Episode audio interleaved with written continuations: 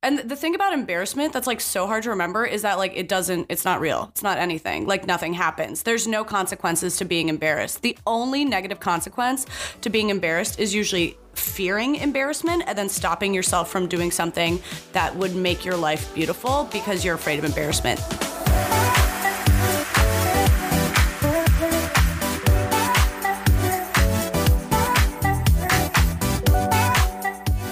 Welcome back. We're not for everyone. I'm Jess. That's Caroline. I have a complaint immediately. No, thank God. Oh, those four seconds without one honestly were killing me. What? I know. I me. saw it. I saw it on your face. I need to know, and I've needed to know this for a long time, but as I get older, it almost becomes more paramount that I have an answer to this question. Why in adult establishments, places where adults hang out, restaurants, bars, coffee shops, wherever, where anywhere you go, why is there always toilet paper all over the ground in the bathroom? We are adults. I don't understand. I actually have wondered this forever. It dates back to a Dane Cook joke, which he was like my first exposure to comedy. Love him or hate him. I learned a lot from the guy. And he had a joke about toilet paper all over a bathroom floor and like people kicking in the walls when they go to the bathroom in a public place. I need to understand what this is. Do you have anything for me? Are you the I person have- doing it? No, I don't think I am. I don't think I am. Uh, I don't think I have any answers. It's upsetting. Yeah. there's crumpled up toilet paper there's band-aids There's, sometimes there's pee all over the toilet seat, which then makes you not want to sit on the toilet seat. Then you have to hover. And it's like, if we all just sat on the toilet seat, none of us would have to pee on the toilet seat. okay that's a really good take because i hate hovering and i agree if we just were normal it wouldn't be gross to sit Yeah. I think it's like there's like one, I think out of every 100 adults, there's one who likes to just like poop on the floor and doesn't doesn't give a fuck. And I think the bathroom is fine. I think the public bathroom is fine until that person comes in and they're like pee on the toilet seat, toilet paper on the floor, poop on the floor. I've seen it before. I've seen it like it. what are they in I've a rush to get Kmart. to And then, but then, and once they do that, then everybody else is like, fuck this place. Like, this place is a mess. I don't owe this place anything. Yeah. It's kind of how I think people treat New York City. Like, the whole city is kind of a trash can, so no one feels responsible for keeping it clean. It's Yep. the New York City is kind of like a public bathroom. And and so it's like once it's established that it's kind of been trashed, everyone else is like, well, it's not on me to keep it clean. And then you just have the whole city pooping on the floor. Mm-hmm. You nailed that. That's actually, you know, obviously because you're a scientist, you got here, but that's actually a real thing. It's called the broken windows theory. Yeah. And it's it's this thing of like when a neighborhood is already destroyed, there are broken windows, there's pollution all over the ground, there's this, there's that, there's graffiti, whatever it is. Like people will just keep treating it as a trash can as opposed to treating it like a place that they should uphold and respect and like keep clean. Um, so that is it is true. Once it starts, the ripple effect you can't stop in a public bathroom. But you named Kmart, and at least at Kmart, it's like, okay, this is a Kmart. I have kind of like certain expectations of the cleanliness or the clientele. It everybody comes to Kmart. It's like a catch-all for everything. There's some poop to be expected. At in a Kmart. Kmart. But why is this happening at like my co-working space? This is where I Oh, Wrote this that's down different. the I was day. picturing like Starbucks and stuff. That's one thing. I can I can explain that away. It's but happening like in your co-working space. yeah, we pay to hang out there. Yeah. It's like keep it it is it is just a bit shocking the amount of poop that's on the ground at my co-working space. so that's my complaint for the day. There's no answers if somebody wants to like break this down. Honestly, if people could come forward as those one percenters Remember in in middle school and high school when they would do this to us when they like someone someone would like someone would like unplug all the computers in the computer lab and they'd be like they'd sit us down on the bleachers in the gym in Mm-hmm. our like class of 60 girls at our all girls Catholic school. And they'd be like, whoever did this, if you just come forward, you will not be as punished and you'll do the right thing. And like we re- we responded to that. Like that did it for us. That was Totally. that's all we need to hear. We'd be like, it was me. And I've since spoken, I've talked to like Justin about this a lot, and he was like, No, you never confess. What? That wasn't a problem at my school. like, I don't know That why was that a constant thing at our school. that was so effective. All they had to do was say like, you have to tell the truth, and we'd be like, I pulled out all the plugs in the computer lab. well, I think it was the social pressure a little bit of like once they gathered everyone Because there would be once again the there's the one kid who would poop on the floor or who would turn you in, and you knew there was that one kid who would turn you in, and so then nothing is safe. Then you need to go confess. There'd be that one kid Oh, who would I turn on everybody else. You know what I mean? I was thinking it's more just like the guilt. pooping of the floor. I was thinking more of like the, The guilt guilt, was of very I know. I did it, and Oh, yeah. if they're telling me right now that everybody's gonna get in trouble, or I could just come forward and they'll they'll be a little bit easier on me, and I won't get everyone else in my class in trouble. Like that guilt would probably weigh on me in that situation. You know what I mean? I and, think- and we're all yeah. gathered in the gym, and people are rolling their eyes like, "Ugh, who did this? Now I'm gonna be in trouble." You know what I mean? And you feel pressure. I think the guilt for me was more just like Jesus knows. Okay. Genuinely. For me, it was more social pressure than Okay. Jesus, but I think they were Both are pulling on both at the Yeah. at our school. Yeah, yeah, totally. But yeah, I think I've talked to like Justin, and some other people about us now, and and so many people I've talked to were just like, everyone just had each other's back. Like no one would turn anybody in in their school, and I was like, that was not the case. I have a No. very distinct memory in the fourth grade.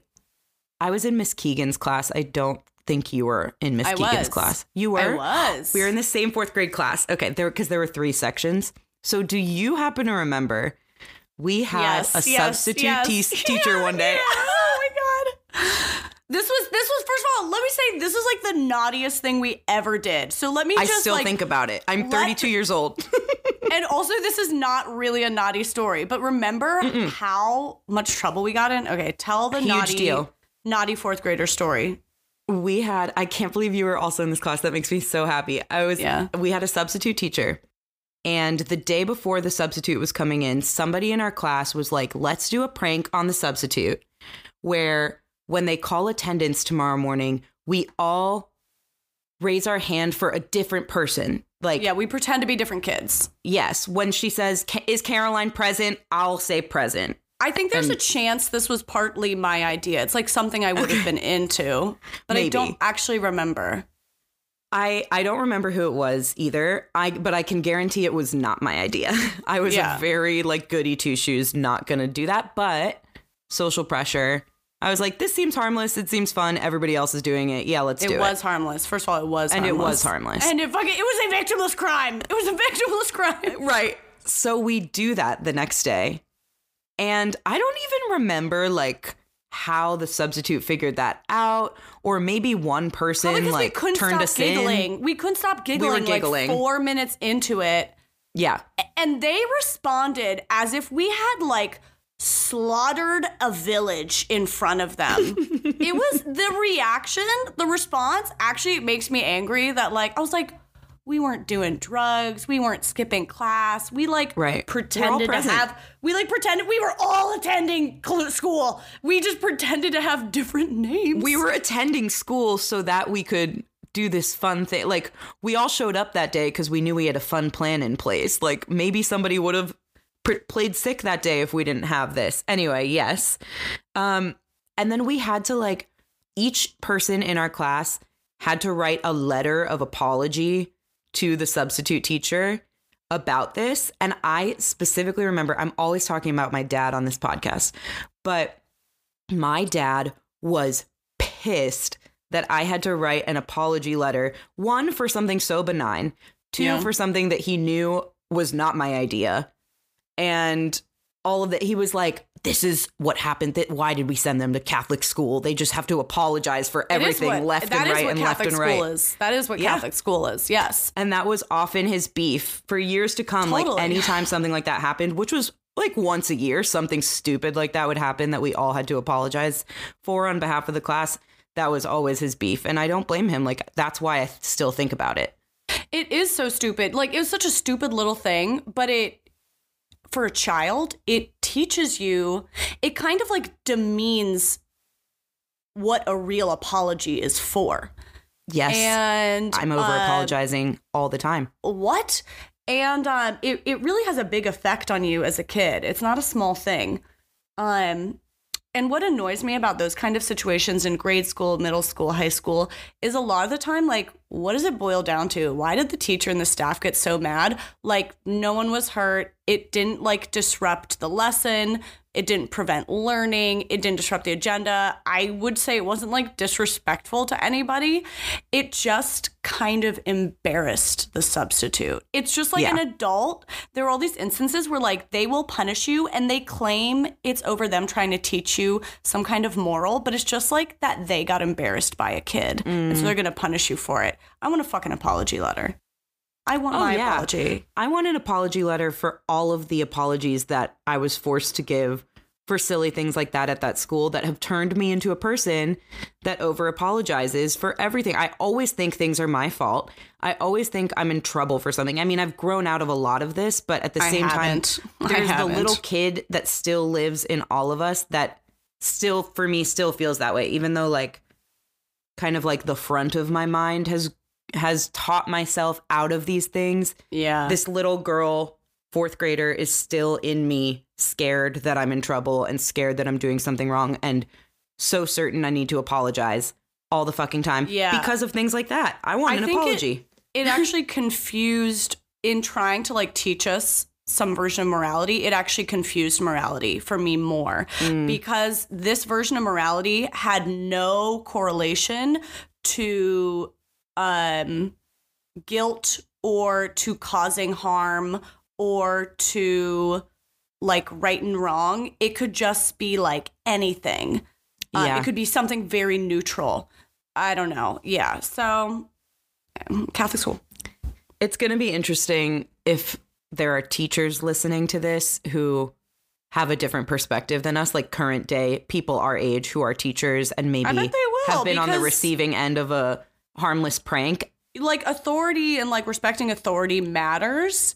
And Yeah. also, I've seen so many teachers just fucking I mean, play a Take prank it- back. take Come it- the next take it an day and prank the kids. That's what I would do if I was a teacher in that situation. And I have no training on being a teacher.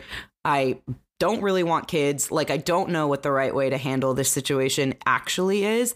But my immediate thought is like, okay, show them how that feels in the reverse. Be a little bit playful. Do something harmless. You don't want to like embarrass these kids, you know, just because you were embarrassed, but kind of like play the game and tease them. I that's what I would do. And I think it could be funny totally. and teach a lesson in a different way, you know. Um anyway, okay, yeah. So poop on the floor and apologies. Good kickoff. We're actually clearly we're uh, scraping at the bottom of the barrel still for our topics each week. We are just both like brain dead.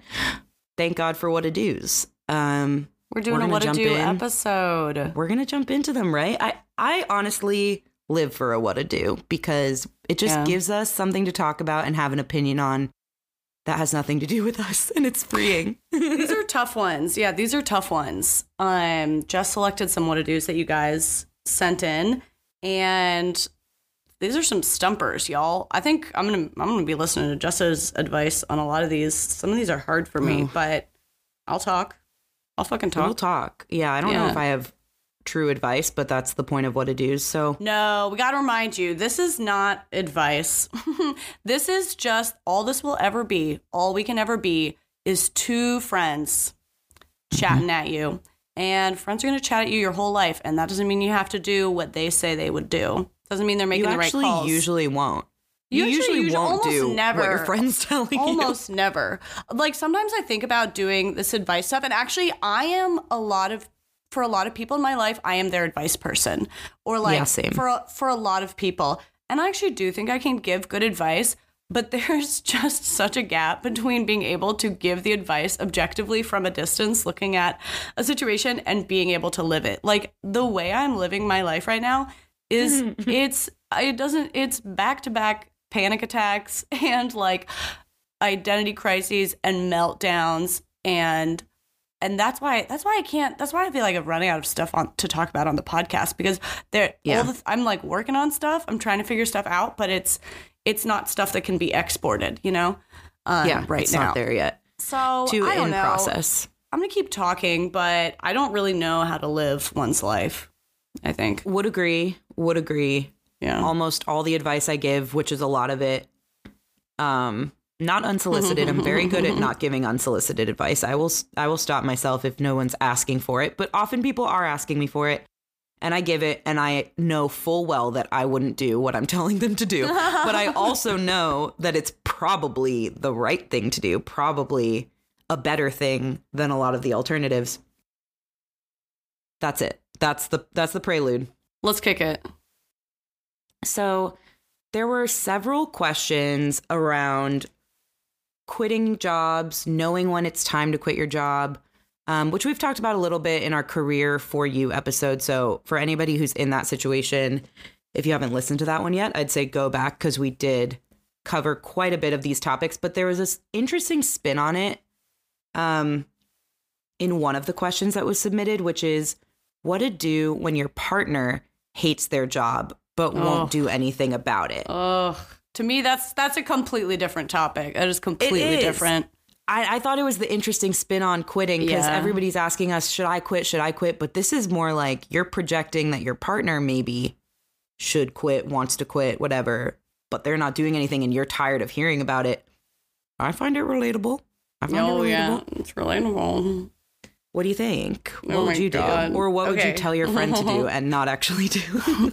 Um, actually, what I've learned to do painfully at this point, if this is like a character trait, if this is not just Yes. a, one single situation, if this is like a pretty consistent trait of your partner that they like encounter a life problem that they're really upset about and that they express their disappointment over over and over and over and over and they're unable to take action on it to me these days that's a deal breaker. I won't fucking date you. I have dated that person so many times. I have tried to like be the helper. That's a pitfall for me. I will help you figure out your life. I will help you with the logistics. So recently in dating it was top priority priority to me to only date people who like the logistics and the functionality of their life is like they're doing it without me. Mm-hmm. Because I like I I have a hard time resisting if someone needs help. And it is a exhausting b fucking pointless. Like you cannot make somebody do anything. You can't make someone do anything. So like that's why I'm like how do I quit my own job? That's one conversation. How do I help my partner do anything? No, Right. it's not even, it's nothing. No, you don't. You don't. You don't. I would say, like, there's two different and like I wouldn't date I couldn't date this person now, but it it happens a lot. There's like, you know, sometimes it, it's just like a situation that happens and it's not their whole personality. And I think it also happens a lot more when people are younger, like in their 20s and stuff. Um and I think there's two different answers. One is like if they have expressed they would like to quit, if they've actually expressed that's a goal, if your partner expresses any goal to you, then it's a you have a little bit of room to be like, "Hey, I've heard you say you want to do this thing, and what I see you doing is this, but not this. Do you want like you can like hold up a mirror. You can't make them do Yep. anything. I think there's a line, but you you have a little more room to hold up a mirror and be like, "I've heard this is what you want, like, but this is what you're doing." Do you want to help me hold you accountable? Do you want to talk through this? Do you need help getting to that point? I would still really limit how much don't fucking hold their hand. It doesn't fucking go anywhere. But if they haven't even expressed that they want to quit, if they are like just really unhappy in it and complaining and like you cannot make someone make a change that they haven't even expressed they want to make. I mean, I would I would do I would put so much more energy into limiting how much energy you give this. spot on the whole that was exactly my my read on this and i think you opened by saying like is this a character trait? I think that's definitely the first question you have to ask and there's two character traits that could be happening here. One of them is what you described, which is is this a person who allows themselves to stay stuck in situations that they don't like and aren't good for them and doesn't make life changes and um, doesn't know how to like you know take the next step and get themselves to a better place and like relies on you for that type of thing gonna say, and makes other people carry the burden of their unhappiness. yes. And then the other character trait which this person could be both but it could also just be one or the other. The other character trait that i've seen is like people who just like to complain and it's funny for us to say that because we do so many complaints on the podcast but petty complaints that are They're funny art. and It's art. observational It's art. is art. It's It's, art. different than it's art. Would would agree. We're science and we're art. We're all of it. um, but there are some people who want to live in the victim mindset, who want Yeah. to live in a negative mindset, who want to live in a way that's like Ugh. everything about my life sucks, and it's it's all these outside factors, and then there's me, And it's never me. almost like And they have no control of it. I have no It's just happening to them, right?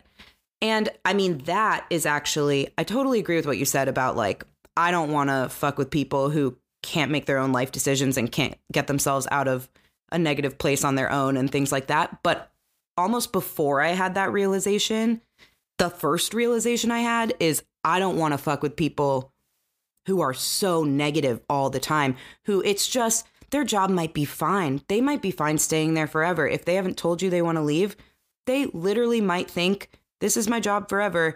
And I get to complain about it because that's what I do when I'm in any situation. I'm a complainer, I'm a negative person. And Yeah. those people are life sucking to me, like really hard to be around.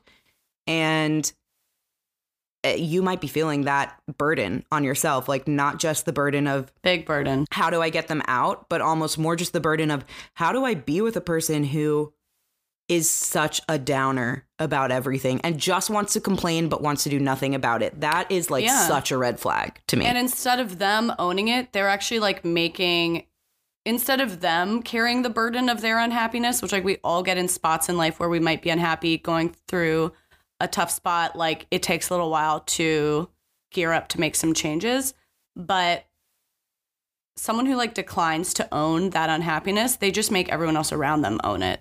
Like to Mhm. they own you now are the owner of their misery.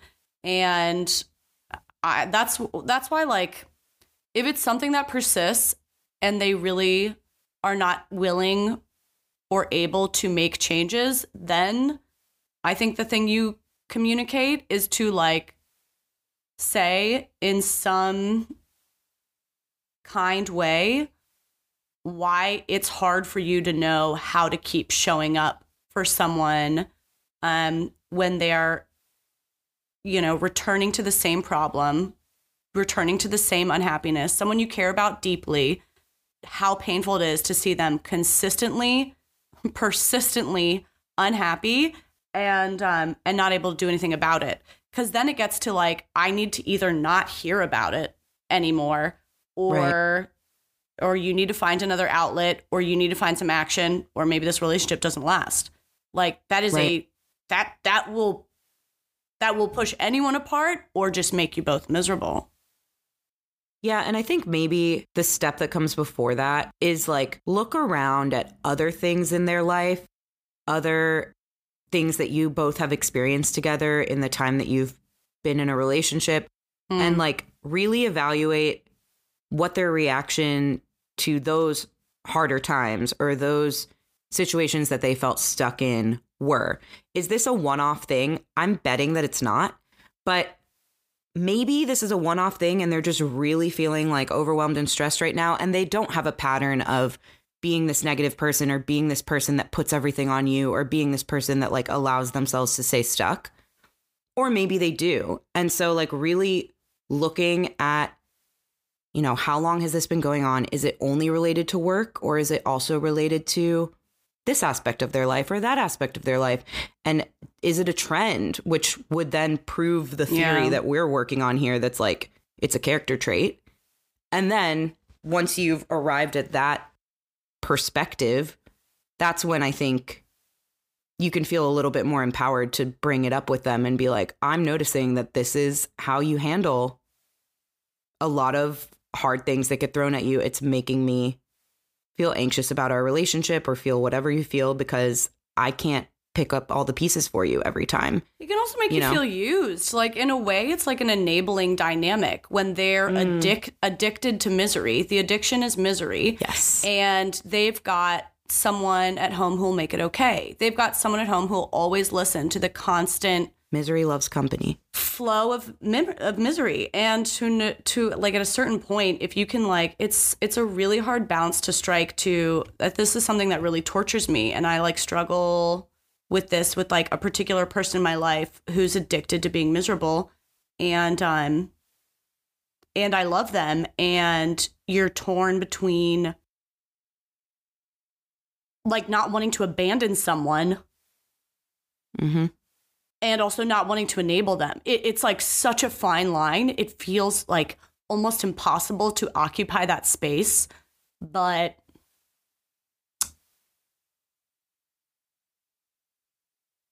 I think there is something to kind of um withdrawing th- that comfort for them that enables them to keep being miserable in a sustainable way. Sometimes when people have that taken away, then they're left with the reality of how they feel, which is that I'm just miserable and there's no one to witness it. And if I don't want to be miserable anymore, I have to do something about it. You know what I mean? Mm-hmm. Yeah, I really do. I've had those people in my life too. And, you know, it could result in a little bit of distance between you and this person for some Yeah. period of time.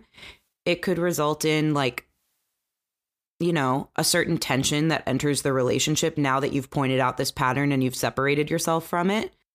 Um, but ultimately, that's going to be better for you. And it will be better for them if this enabling thing is going on, which it very well could be. I've had Mm-hmm. I've had that happen with a friend and we've kind of like taken space from our friendship as a result and come back together after some period of time and they've been able to recognize, Yeah. you know, I was really negative and I was putting a lot of that on you and that wasn't fair and having some time apart from our relationship helped me really realize that and work on it. And now I want to try again to have a better relationship with you. And we do. I'm literally talking about an actual friendship where that yeah. transpired. So it is possible to. so hard. I know.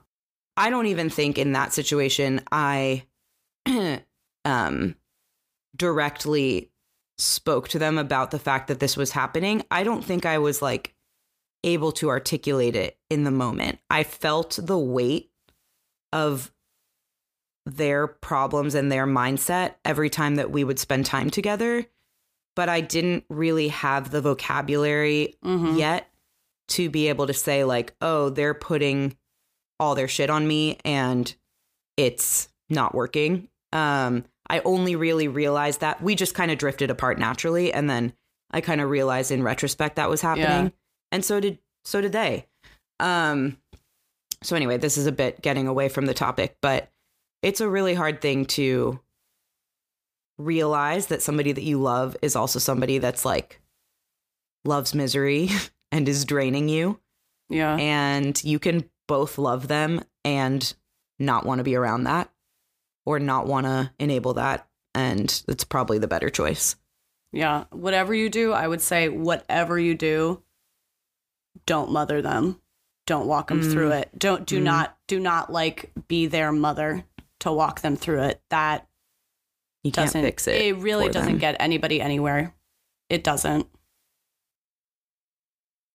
this person wrote in and said what to do about spite are we good with a little spicy well actually fuck you i can in work life or personal situations just because when someone shuts me down i want to cry but also i want to kick ass and make them regret it so basically i just need a little devil angel response from y'all to convince me i'm doing the right thing what a fucking human message i was just Yeah. like this person the self-awareness Yeah.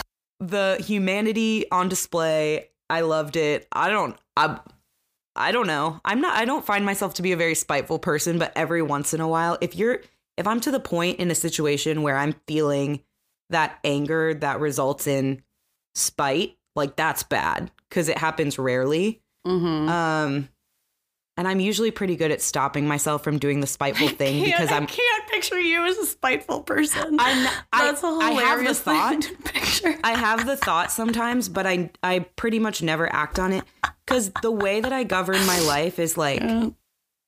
putting energy towards something means I care about it and I'm letting it have my I'm letting it have my energy. Whether it's negative or positive my energy is valuable. And if I want like being spiteful and actually acting out in a spiteful way would require a lot of energy that this thing probably doesn't deserve because it pissed me off. So fuck it. Instead of spiting it I'm just going to put up a wall and be like no more from this situation. Mm-hmm. I end up having the spiteful thought, but then not going through with it because I'm like, that would require energy that this doesn't deserve.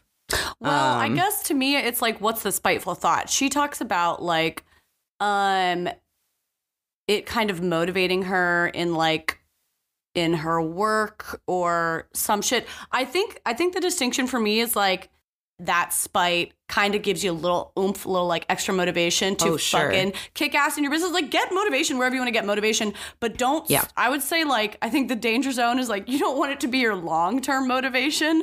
You don't want to be building your business just so you can piss someone off, um, and you don't want to be setting like long term new goals just out of spite. But like if it gives you a little kick in the ass and something you wanted to do anyway, Yeah. okay, cool. Like motivate yourself however you want. I don't care. Totally. That's Don't actually make it so long true. term. Don't make it long term though. That's you're you lose. Then you've lost for sure.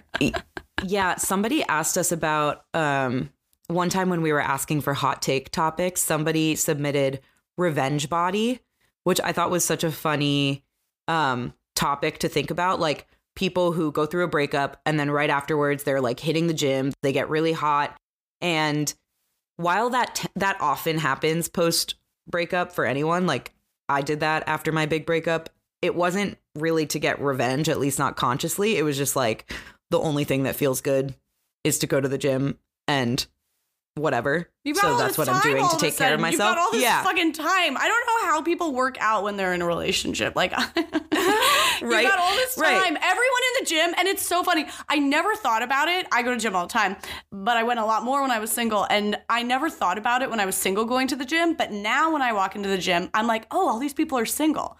Like everyone here is basically Yeah. single, or or like barely holding, or they're in a relationship and they're barely holding on to their fitness Totally. regimen.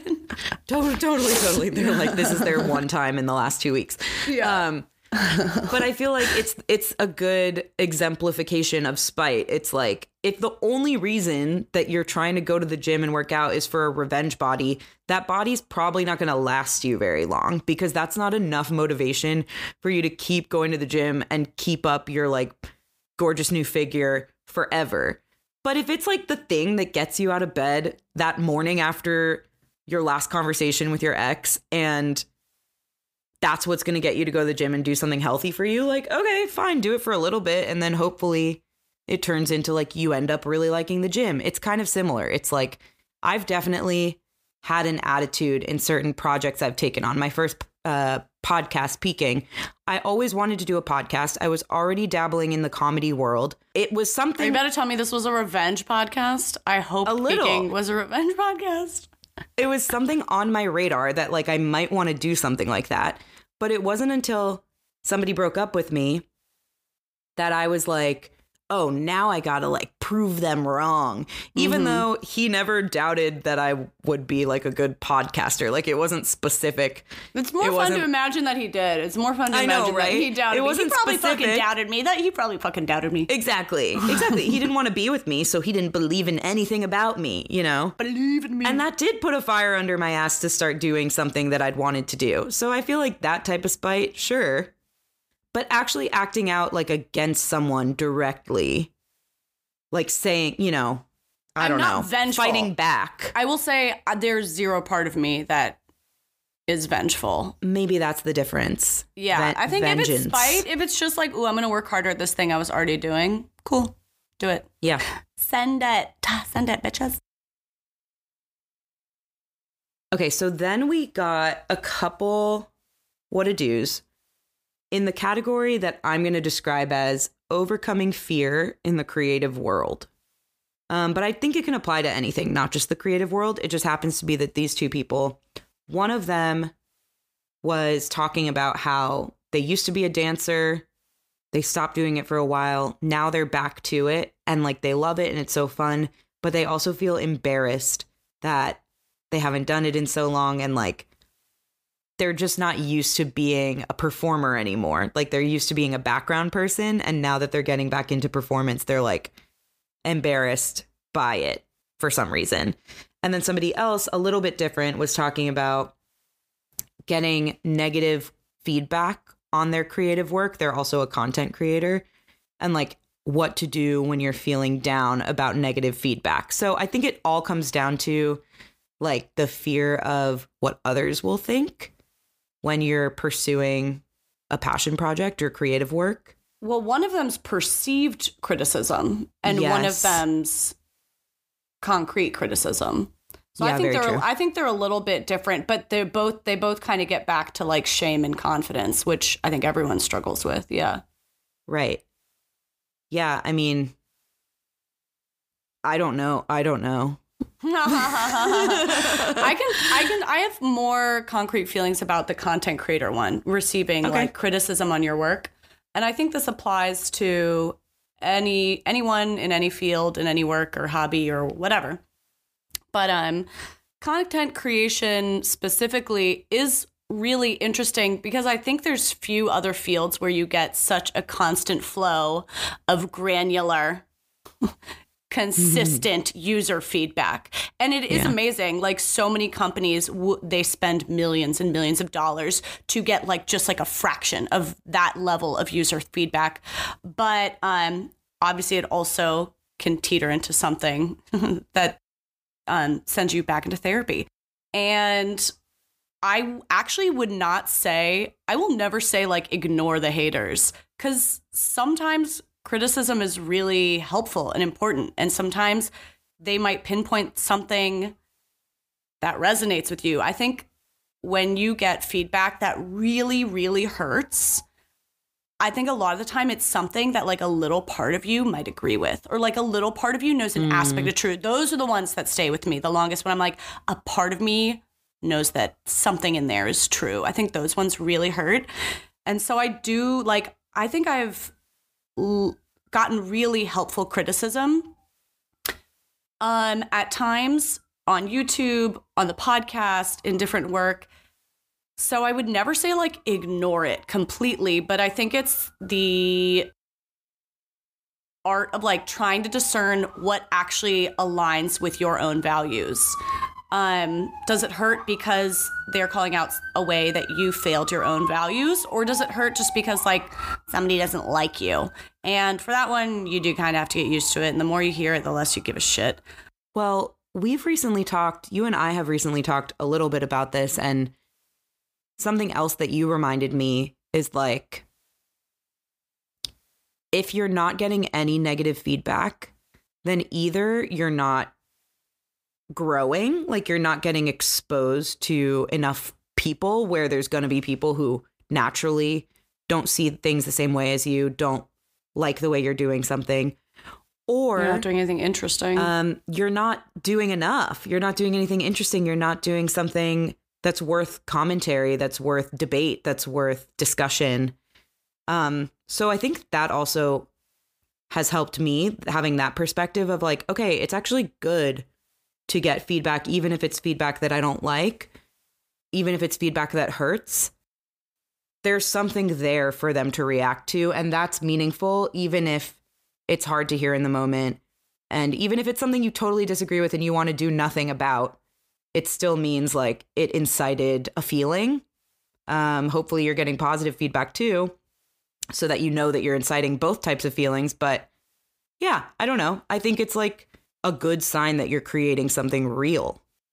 Yeah, I guess it just depends on what the feedback is. Because, like, the other thing you have to remember, especially with content creation and the comment section, is like, I don't fucking value all these fuckers' opinions. There are mm-hmm. some hmm. people's opinions I definitely value. There's some people's, like, consider the source. My brother will say this to me sometimes when I get, like, a really fucking wild, dirty ass criticism that's just like insane. And he's like, if you could see this person on the street and this person on the street came up to you and said this, you would be, you would have no issue dismissing it because that's a crazy fucker. Like, So I true. don't value all your fucking opinions. I don't value the opinion of every single fucking person on earth. I don't. And you don't either. Think about that crazy aunt you have to see at Thanksgiving when she gives you her fucking opinion on the news and you're like, I don't give a fuck what you think. I don't respect how you evaluate things. Oh, It's a lot of aunts commenting in the comment section. Okay. It's a lot of aunts out there. So I, it does depend on the comment. I think sometimes in discerning like what's real, like valuable criticism, what's valid and what's not, a lot i think i made the mistake a lot of just like sitting with things privately it can be such solo work and i would just like i would just fucking like deteriorate quietly over a comment for like months Yeah. and then after months i would bring it up with a friend or a sibling and only in talking to them about it and hearing their reaction could i would i realize how stupid and invalid the criticism was? Because you just get in your head. It can mm. really make you second guess like everything that you know to be true. So i would actually suggest like talk to people about it talk to people who you respect and they can help you figure out like that's a crazy person. Right. that's not your fucking business if they didn't like that. That's not your fucking business if something you said that way didn't sit with them and then the other part is like um I think I think criticism is the hardest to handle when you're trying to guess what people want to see. When you're trying to guess how to please people, um, and you're just like instead of just like listening to like what you want to make and what you believe in and what you can fully endorse and stand behind, criticism is a lot harder to handle when you can't fully stand behind your own work. But if I make a video, I'm working on a video right now. I don't think anyone's going to watch it. I think a lot of people are going to hate it. I think I'm going to get a lot of blowback for it, but like it's true. I mean it and I have to express it. So, okay, I don't give a fuck. Like, you know, whatever. I have to make it. And um Yeah. that's that. I love that. Because that's more like, okay, you're creating a video right now that you are already anticipating a certain reaction for. They're to hate it. They're to hate this It's- video. which I can't wait. I'm gonna love it. It's perceived. You're perceiving the reaction before it's even happened. It's kind Yeah. of like feeling embarrassed before anything has happened to make you feel embarrassed, like feeling shameful or feeling. Well, not that you're feeling embarrassed and shameful about this, but I'm trying to tie it to that Yeah. previous what to do. Um, and I feel like there's something interesting there about like overcoming the fear of embarrassment or the fear of what people's reactions will be without even knowing that that's the reaction yet. Yeah. Um, when it comes to creating content, creating art, doing performance, Putting yourself like out there in a in a vulnerable Yes. way. Anytime you're putting yourself out there in a vulnerable way, yeah. Yeah. I and it's hard because I've even like okay, I'm stepping out more and more into the content creation world and I'll catch myself watching content, like scrolling through Instagram reels or something and being like, "Oh, that's so cringe. Oh, this person doing this like like ew, like I hate this." Like really being critical of other people's content and mm. then being like, "Oh, shoot. I'm a person that puts content into the world. I have Instagram reels from the podcast that are popping up on the page of people I don't know where I'm talking about freaking there are eight different types of feet. Like Mhm. somebody can watch that and think it's super cringy and and super embarrassing and I don't know, I'm catching myself like being embarrassed for other people and then being like should I be embarrassed too? It's just this whole cycle of I don't know. You're putting yourself out there and not everyone's going to like it. If you like it, then at least you got that going for you. Uh, this i mean this is how yeah totally. And the thing about embarrassment that's like so hard to remember is that like it doesn't it's not real. It's not anything. Like nothing Yeah. happens. There's no consequences to being embarrassed. The only negative consequence to being embarrassed is usually fearing embarrassment and then stopping yourself from doing something that would make your life beautiful because you're afraid of embarrassment. That's the only fucking side effect to embarrassment. Like someone, even Jess, even you sitting in your living room privately thinking someone else's reel is cringe, they don't feel that. They don't fucking know. It has no effect on them. Like True. the only the only way you suffer from embarrassment is when you stop yourself from doing things you care about. And easy, easier said than done. Uh, easier said than done. I think it's like it's one thing. It depends what you're trying to do. Like if you're trying to be brave about something like publishing your art or maybe publishing a video that's not like a live performance i have a i have a special skill i've honed of like making my body do things that my mind has not yet cut up to and there's like pros and cons to that yeah but What's what are we? Is this sexual? oh I mean, some people would refer to it as disassociating but um, oh, sure, sure, sure. That. yeah, familiar. Yeah, yeah. Uh, who knows where exactly I learned it, but there is something to like. If it's something like I want to publicly share about this art I made, post about it on Instagram. Like you actually don't have to have the confidence in order to do that. You just have to have the physical ability to upload the photo and press the button, and then the rest it's just happening. It's kind of out of your Yeah. hands. Like you don't have to have the confidence to jump out of a plane. You just have to be able to take a step, and then you're kind of in the air but with with live performance it's harder like that didn't work for me when i was doing improv or this girl talked about dance like live dance you can't fake it as much um because it's like it it requires a different kind of presence um but something that did help me when i was when i would like feel fear embarrassment at least at work in my tech job giving a presentation or something I couldn't access real confidence for myself. And I couldn't access, like, it sounds like you are having a hard time accessing compassion for yourself in that, like, why you deserve to dance and enjoy it, even if you're like kind of rusty. That's like a lack of compassion because I think anyone else would turn to you and be like, you deserve to fucking go dance if you want to go dance. But if you Right. have a hard time accessing that, like I do, my hack would be like I would give a presentation kind of doing an impersonation of my boss. I would just hmm. like I would just like I'm going to go out there and give a presentation the way that my boss would and and suddenly I could embody all the mechanics of what confidence looks like without actually feeling confident and I wonder if that might like tide you over for a bit in a dance performance until you also realize that like no one gives a fuck. No one no one cares if you're bad. No one cares if you're bad. Yeah, I really like that. Um, it makes me think this whole piece of the conversation has made me think about doing stand up because I, you know, I've only dabbled in stand up. I've never been like a person that does stand up and goes to the open mics and practices weekly and like goes in hard on it. I just do it sometimes because it's Same. fun. I didn't do it that And- intensely either. Yeah. Right. And but that creates like an imposter syndrome in my head where I'm like, well, I'm not a real stand up. And that creates a lack of compassion for myself when I go out on stage and try something and it's scary and I could be embarrassed. But something that I've learned through my own dabbling and through observing other comedians and listening to podcasts of comedians and things like that. And and also through being an audience member and going to a lot of stand-up shows is that the people there in the audience like want you to do well. And I don't and that's not cuz they care about you. I'm not I'm not trying to They don't. pretend that like human beings in the world care about each other. No, they don't fucking know you and they don't care. That's not why. They want you to do well because they showed up at the show to have a good time. And so they want it to be a good show for themselves, not for you, for themselves.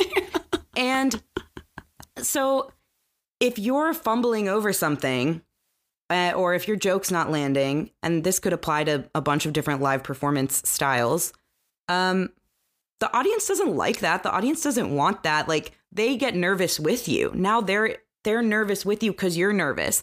But if you own a mistake, like I'm sure we've all been to a stand-up show where somebody kind of bombed a, a joke didn't land, and they very quickly will say like, "Oh, okay, taking that out of the actor, like, "Oh, that's a new one. We'll have to workshop it more." And everybody laughs, and everybody's like, "Oh, he's human," and he acknowledged that that wasn't that good.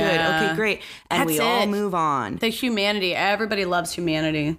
everybody loves humanity everybody is there to have a good time and if if something happens where you messed up just acknowledging and moving on is like okay and we're all back we're all back to having a good time and just Yeah. remembering we're all humans So I don't know. I think there's something there too with like Mm-hmm. the audience isn't out to get you. They're not against you.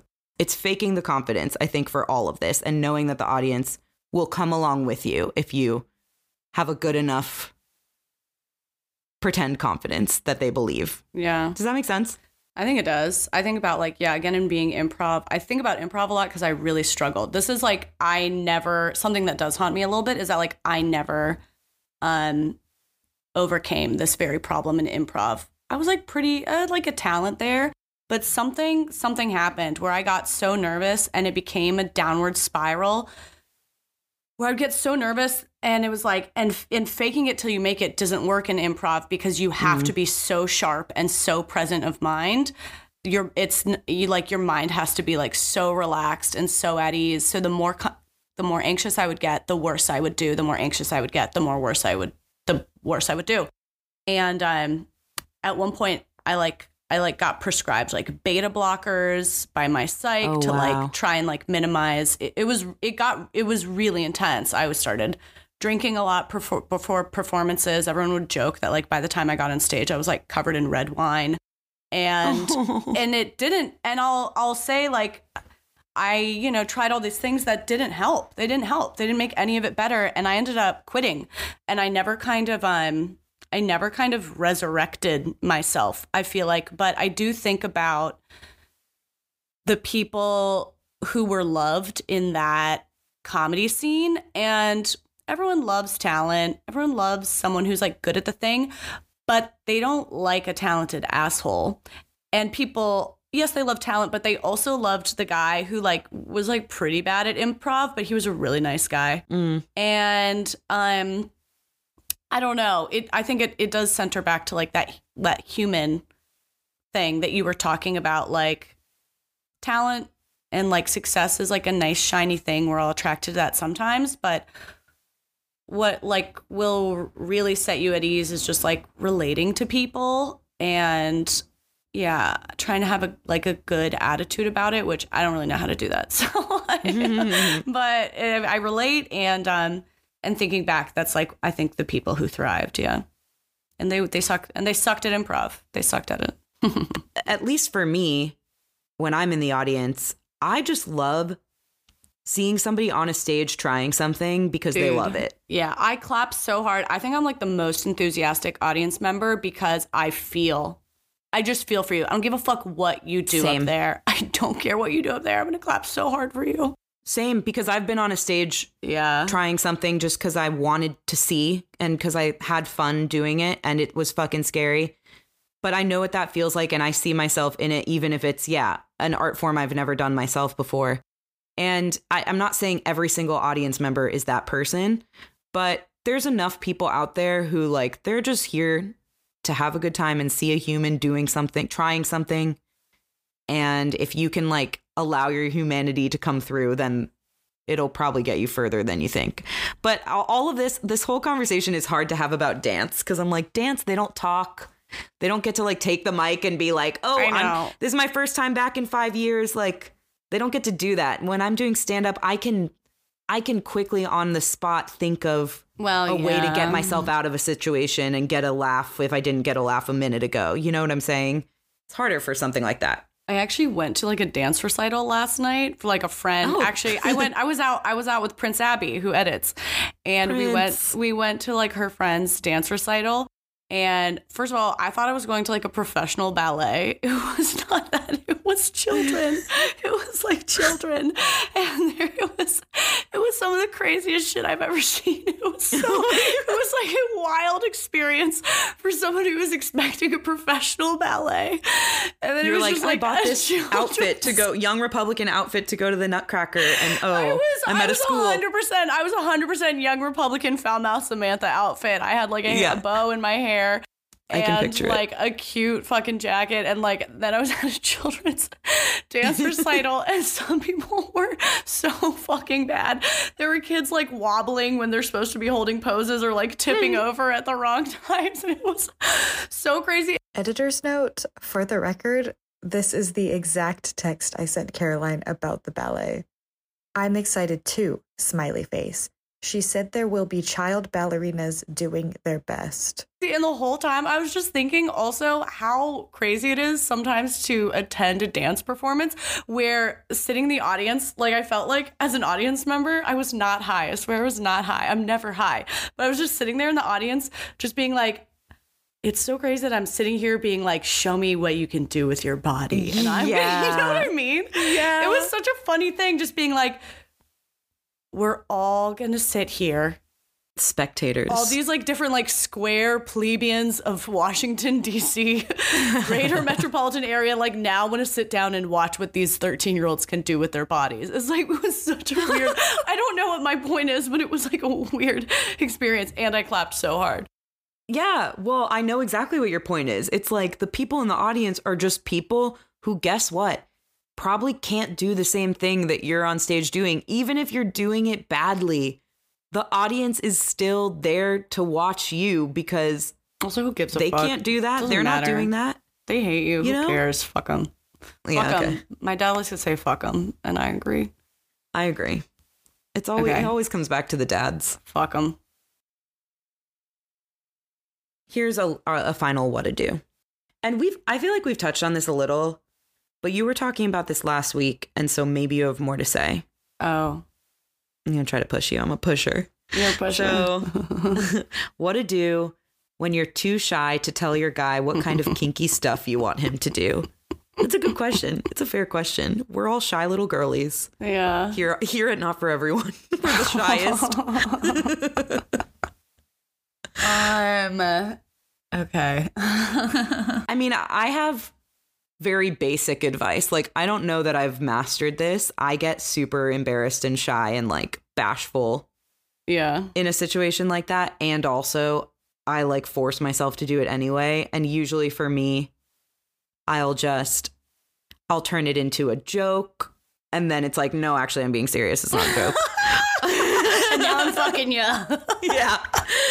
Or I'll be like, oh, I heard about this thing on a podcast and I thought that might be like fun to try. Even if I didn't hear it on a podcast, Yeah. just like blame podcasting. Um, so I don't know. I'll like couch, I'll couch my like weird fantasies and desires and kinky requests with like, I'm joking, but I'm not.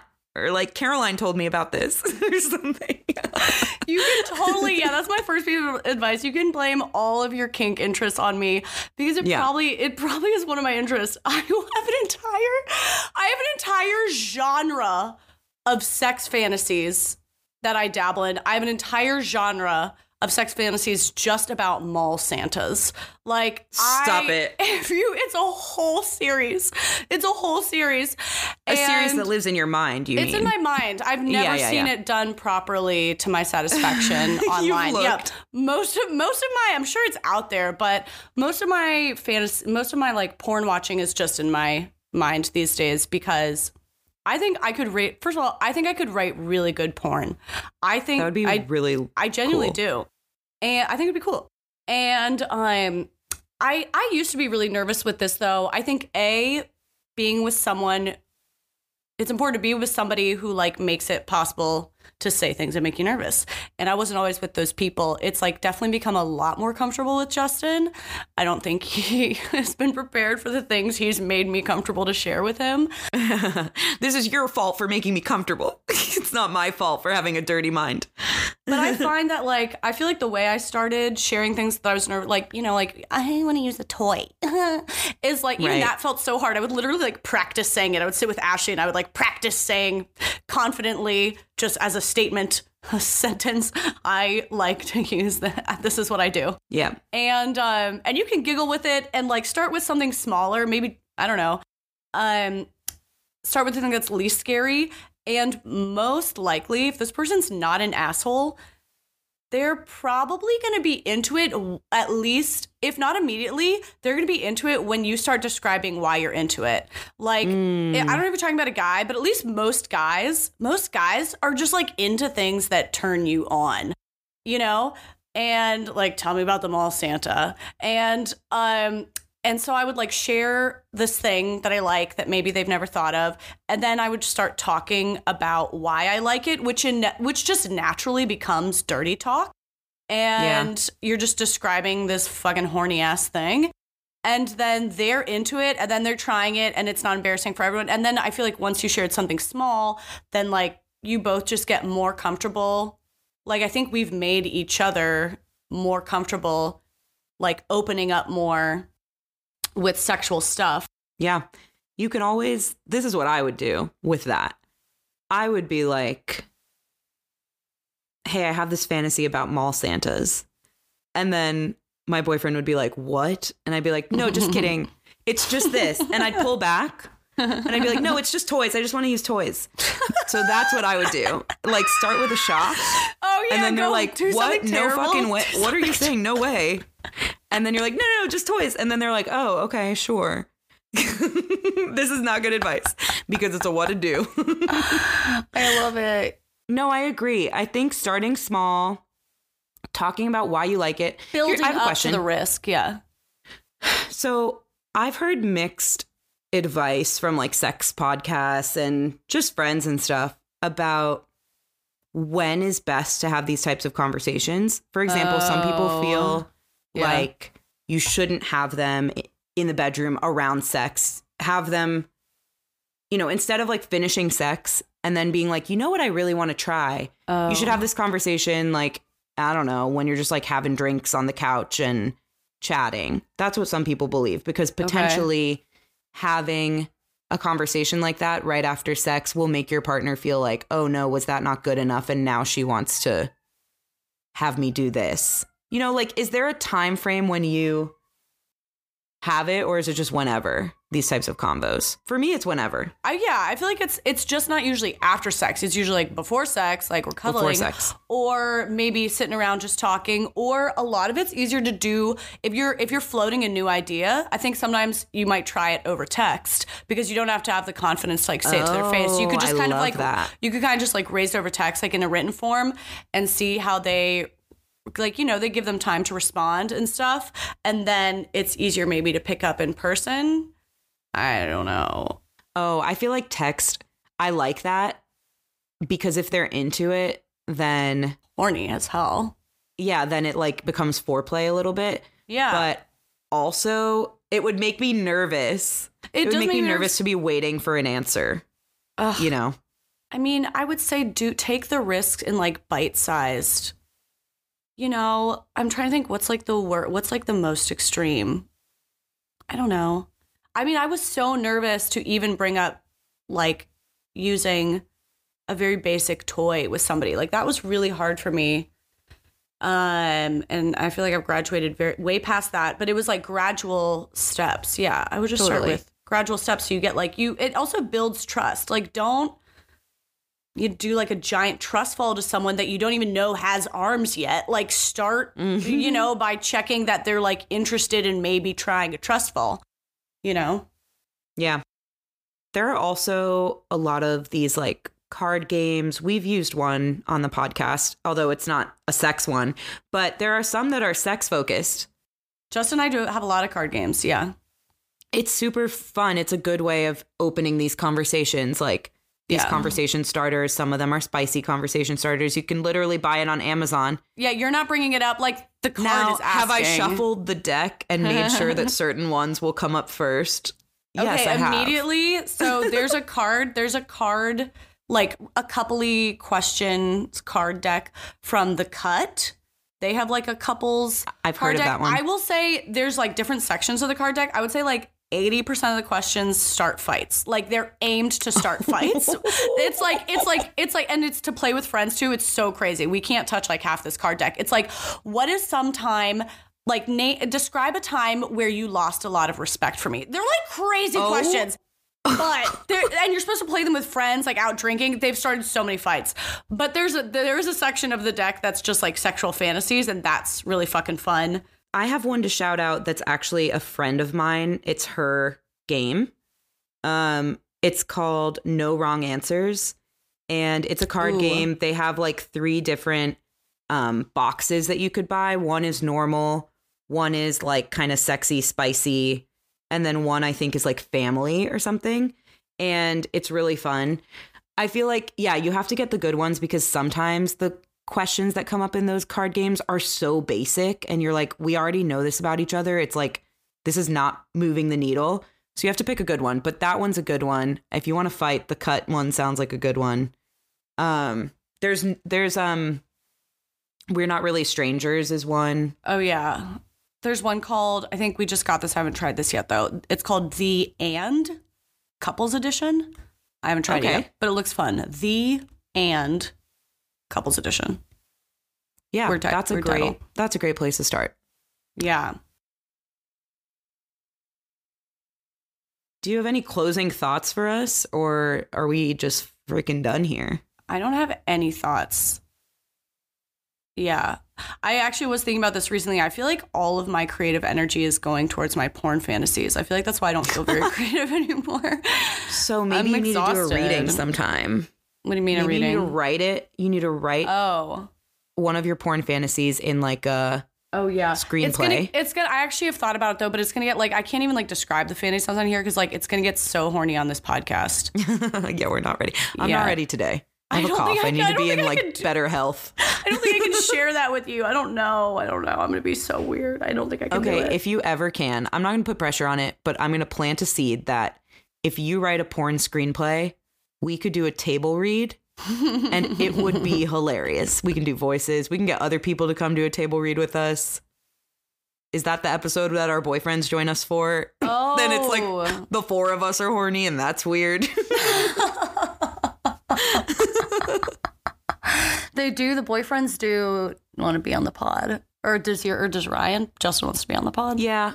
Um want is a strong word, but like would Would. would under the right circumstances. Yeah, maybe we need to do a porn reading of an original screenplay that I write.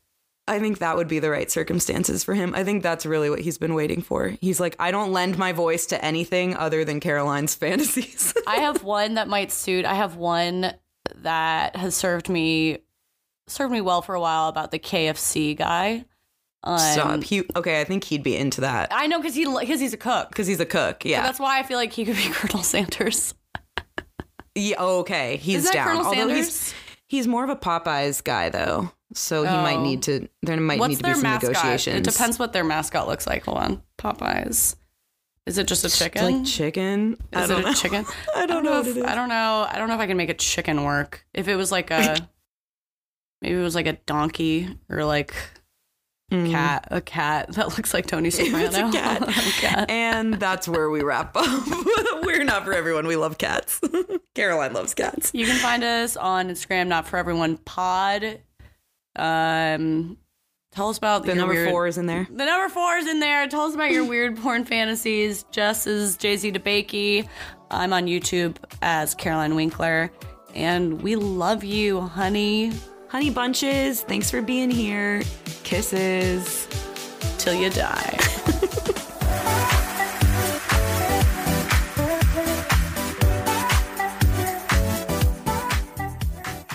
Abi again. Regarding the ballet, neither me nor Caroline knew we'd be witnessing children dressed as pregnant mice fighting over a baguette dildo. What's worse, we didn't know the mice would mosh to a beat drop. Ballet has changed.